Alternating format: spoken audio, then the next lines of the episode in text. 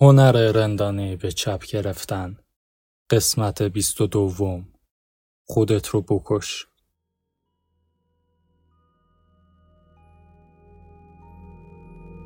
بودایا میگن تصور که از خودت داری یه ساختار ذهنی علکیه و باید کلا بی خیال این ایده بشی که توی وجود داری. میگن معیارهای علکی که بر اساسشون خودت رو تعریف می‌کنی تو رو به دام میندازن و در نتیجه بهتره که همه چی رو رها کنی. یه جورای آین بودایی بهت میگه که به طولت بگیری. یه خورده ناجور به نظر می‌رسه ولی این روی کرد به زندگی مزایای روانشناختی داره. وقتی بیخیال داستانهایی میشیم که در مورد خودمون برای خودمون تعریف می‌کنیم به خودمون این آزادی رو میدیم که عمل کنیم و شکست بخوریم و در نتیجه رشد کنیم. وقتی یکی با خودش میگه می‌دونی شاید من توی روابط خوب نیستم یهو احساس آزادی می‌کنه که دست به کار بشه و ازدواج داغونش رو تموم کنه. الان دیگه هویتی نداره که با موندن تو این ازدواج ازش محافظت کنه و چیزی رو به خودش ثابت کنه. وقتی دانش آموزی با خودش اقرار می‌کنه که می‌دونی شاید من یه یاقی نیستم. شاید فقط ترسیدم. اون وقت آزاده که دوباره بلند پروازی کنه. الان دیگه دلیلی نداره که با دنبال کردن رویاهای آکادمیکش و شاید شکست خوردن تو اونها حس کنه چیزی هویتش رو تهدید می‌کنه. وقتی کارشناس فروش بیمه با خودش اعتراف می‌کنه که می‌دونی شاید هیچ چیز منحصر به فرد یا ویژه‌ای در مورد رویاهام یا کارم وجود نداره. اون وقت رها میشه که به نوشتن اون فیلم نامه یک شانس درست حسابی و صادقانه بده و ببینه چی میشه. هم خبرهای خوب و هم خبرهای بدی براتون دارم. هیچ چیز منحصر به فرد یا ویژه‌ای در مورد مشکلات شما وجود نداره. اگه هم باشه خیلی کوچولوه. برای همینه که ول کردن اینقدر رهایی بخشه.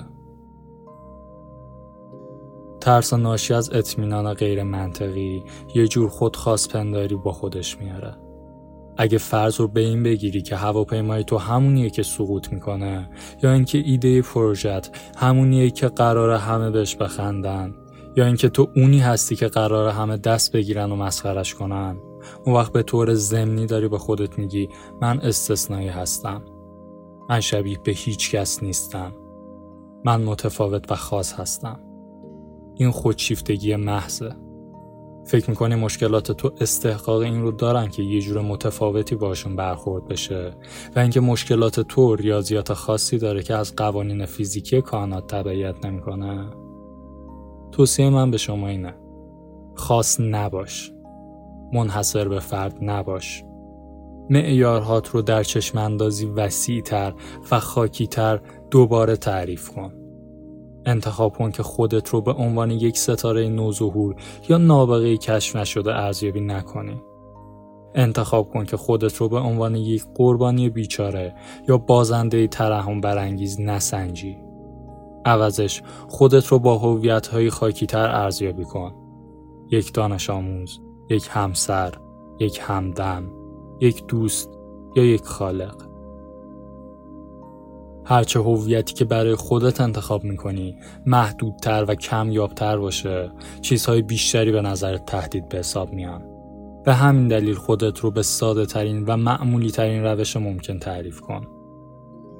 این اغلب به این معنیه که بیخیال انگاره های بلند مرتبهی بشی که در مورد خودت ساختی که تو به طرز بی همتایی باهوشی یا بی اندازه با استعدادی. یا به طرز پشم ریزونی جذابی یا یه جور بیرحمانی قربانی شدی که کسی حتی تصورش رو هم نمی‌تونه بکنه؟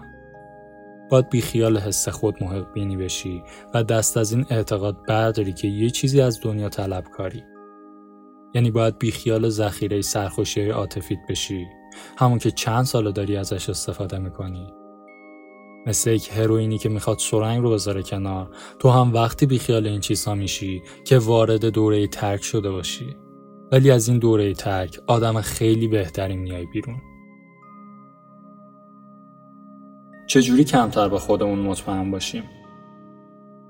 زیر سوال بردن خود و شک کردن به افکار و باورهامون یکی از سختترین مهارت هاست ولی میشه یادش گرفت.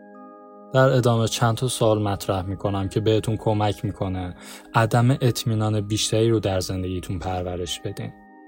سوال یک نکنه دارم اشتباه می‌زنم. یکی از دوستام اخیرا نامزد کرد. مردی که قرار باش ازدواج کنه آدم درست و حسابیه.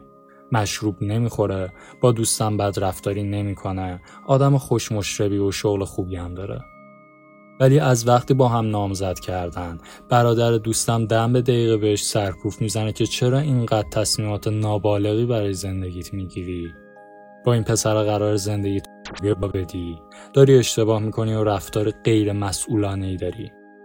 و هر وقت دوستم از برادرش می‌پرسه که مشکل چیه؟ چرا این قضیه اینقدر رو مخته؟ داداشش جوری رفتار می‌کنه که انگار هیچ اتفاقی نیفتاده. هیچ مشکلی نیست. این نامزدی موردی نداره که آزارش بده و فقط داره سعی می‌کنه به خواهرش کمک کنه و ازش مراقبت کنه. ولی خیلی واضحه که چیزی داره اذیتش می‌کنه. شاید نگرانی ها و ضعف های خودش در مورد امر ازدواج باشه. شاید یک رقابت خواهر برادری باشه. شاید هم یک حسادت. شاید هم نمی‌دونه چه جوری خوشحالیش رو برای دیگران ابراز کنه بدون اینکه اول حس حقارت و بیچارگی بهشون نده. یک قانون کلی بهتون بگم هممون بدترین ناظران خودمون هستیم. وقتی عصبانی حسود یا ناراحت هستیم اغلب اوقات آخرین کسی هستیم که متوجه میشیم. و تنها راه پی بردن بهش اینه که با زیر سوال بردن مداوم خودمون و باورهامون در سفر اطمینان و قطعیت شکاف ایجاد کنیم. دارم حسودی می‌کنم و اگه می‌کنم چرا؟ عصبانیم به چه دلیل؟ خواهرم درست میگه و من صرفا دارم از منیتم محافظت می‌کنم. سالهای از این دست باید به یک عادت ذهنی تبدیل بشه در خیلی از موارد همین عمل ساده پرسیدن اینجور سالها از خودمون تواضع و همدلی لازم برای حل کردن خیلی از مسائل رو بهمون میده. ولی مهمه به این نکته توجه کنی که زیر سوال بردن انگاره ها و تصورات خودت داله بر این نیست که لابد انگاره ها و تصورات اشتباهی داری. اگه همسرت فقط به این خاطر که دلمه ها رو سوزوندی با کتک سرخ و کبودت کنه و تو از خودت بپرسی که آیا اشتباه فکر می‌کنه که اون داره باید بد رفتاری می‌کنه؟ خب معلومه که بعض وقتا اشتباه نمی‌کنی و درست میگی. هدف اینه که سوال رو بپرسی و در اون لحظه به انگاره ها توجه کنی. نه اینکه از خودت متنفر باشی.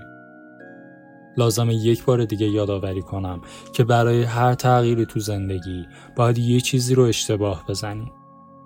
اگه مثل بدبخت بیچاره ها هر روز گوشه خونه نشستی این یعنی در مورد یه چیز گنده و مهم تو زندگیت اشتباه می‌کنی و تا وقتی که نتونی خودت رو برای پیدا کردن اون چیز زیر سوال ببری چیزی تغییر نمی‌کنه.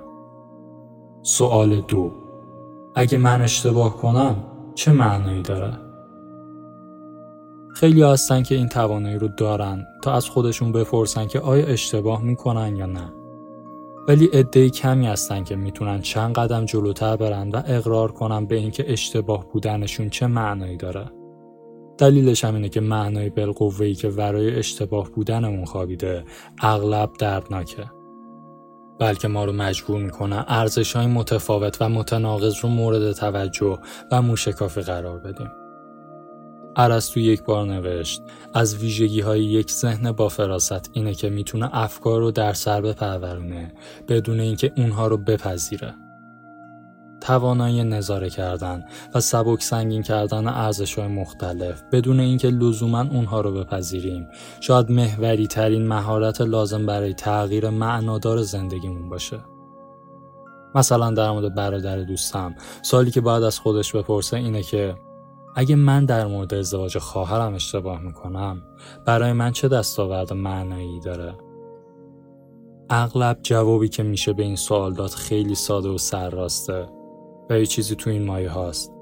یک عوضی خودخواه خودشیفتم اگه حق با اون نباشه و نامزدی خواهرش سالم و خوشحال و اوکی باشه اون وقت هیچ جوره نمیشه رفتارش رو توضیح داد. مگه از طریق ارزش های داغونش و حسای تخمی ناامن و ضعفی که داره اون فکر می‌کنه که می‌دونه چی برای خواهرش خوبه و اینکه خواهرش نمی‌تونه تصمیم های بزرگی برای زندگیش بگیره. فکر می‌کنه این حق و مسئولیت رو داره که برای خواهرش تصمیم بگیره.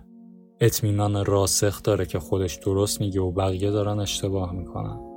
حتی وقتی این خود محق بینی کشف و آشکار میشه چه در برادر دوستم و چه در خودمون اعتراف کردن بهش کار سختیه درد داره به همین دلیله که آدم های معدودی این سوالای سخت رو از خودشون می‌پرسن ولی این پرسجوها برای کشف ریشه مشکلاتی که محرک رفتارهای تخمی برادر دوستم یا خودمون هستند لازم و ضروری سوال سه آیا اشتباه بودنم مشکل بهتر یا بدتری نسبت به مشکل الانم به وجود میاره؟ چه برای خودم و چه برای دیگران؟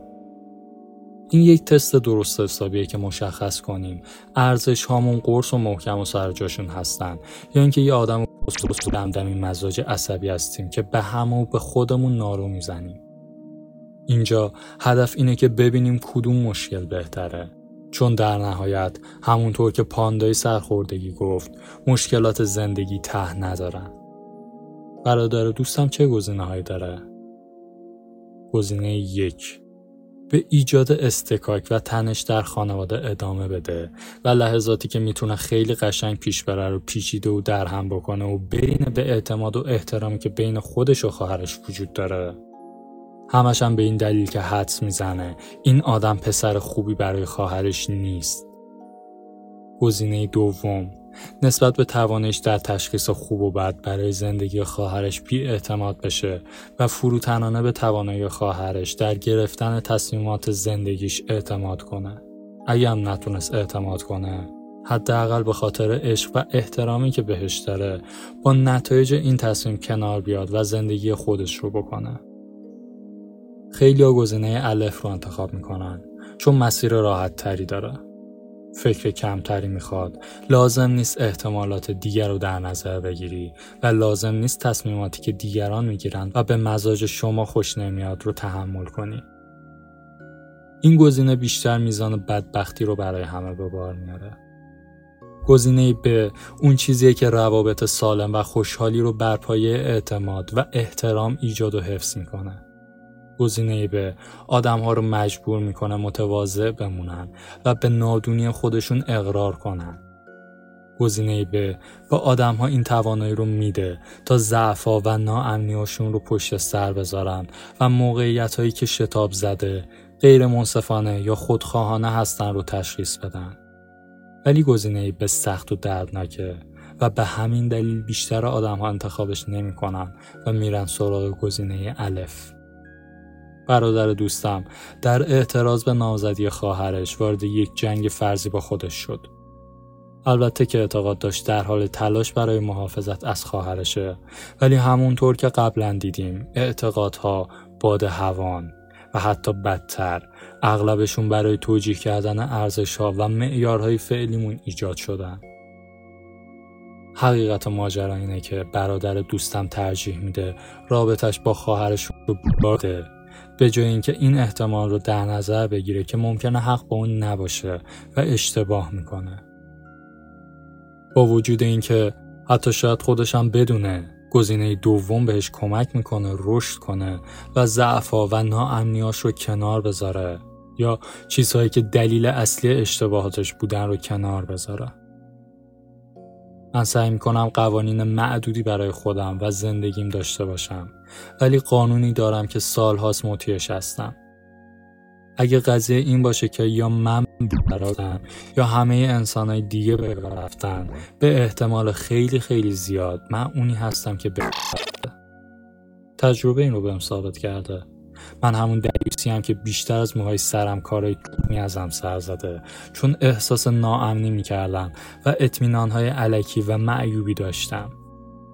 نمی‌خوام بگم هیچ وقت پیش نمیاد که بقیه دارن اشتباه می‌کنن و کس میگن و نمی‌خوام بگم هیچ وقت پیش نمیاد که تو از بیشتر آدم ها درست سر بگی. فقط می‌خوام یه واقعیتی رو بهتون بگم. اگه شرایطی پیش بیاد که توش حس کنی در مقابل بقیه دنیا قرار گرفتی احتمالش زیاده که فقط خودت در مقابل خودت قرار گرفتی.